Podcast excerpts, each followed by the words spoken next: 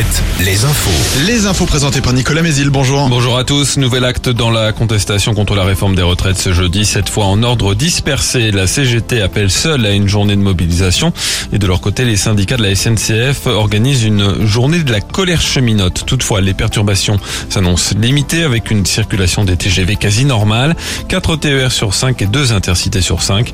Des rassemblements sont annoncés entre autres à 10h devant la gare de Thouars, 11h devant celle de Châteauroux et de Niort et à midi à Angoulême. Emmanuel Macron a lui été chahuté hier lors de son déplacement en Alsace. Il a notamment été copieusement hué par la foule. Les casseroles ne feront pas avancer la France, a lancé le chef de l'État, qui est attendu aujourd'hui dans l'Hérault, où il doit notamment s'entretenir avec des enseignants. Changement de patron pour les campings Venaya. Le, président Philippe Jiquel a été démis de ses fonctions par ses coactionnaires.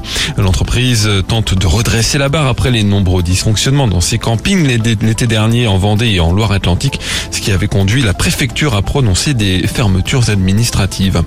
En Indre-et-Loire, un plan de départ volontaire lancé chez Récifarm à Mont, le site qui emploie actuellement 320 salariés, est confronté à l'arrêt des commandes du vaccin anti-Covid de Moderna, dispositif de rupture conventionnelle collective concernant 95 postes est mis en place, des départs qui se feront au mois de juillet et juin prochain. Et le basket, Cholet s'incline pour la finale allée de la Coupe d'Europe FIBA. Une courte défaite de 4 points en Pologne contre Vloklavek. Tout reste donc possible pour le match retour mercredi prochain à la Mairie. Bruno Baudin, le speaker de Cholet Basket, a un message pour les supporters qui seront présents la semaine prochaine.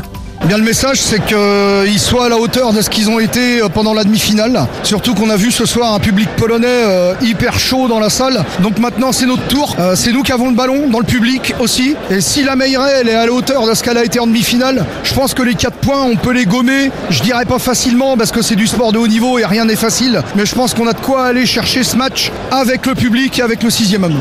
Toujours en basket, en Ligue féminine, Angers a fait un grand pas vers les playoffs en battant Charleville de 20 points. En revanche, défaite de la Roche-sur-Yon. Le coup d'envoi ce matin de la foire d'Angers, entre 35 000 et 40 000 visiteurs attendus jusqu'à lundi. Début aussi de la foire du port des Sables d'Olonne avec 200 exposants annoncés jusqu'à dimanche. Et puis la météo, toujours bien ensoleillée avec un peu de vent de nord-est et des maxis qui sont en baisse entre 15 et 21 degrés. Très bonne journée à tous.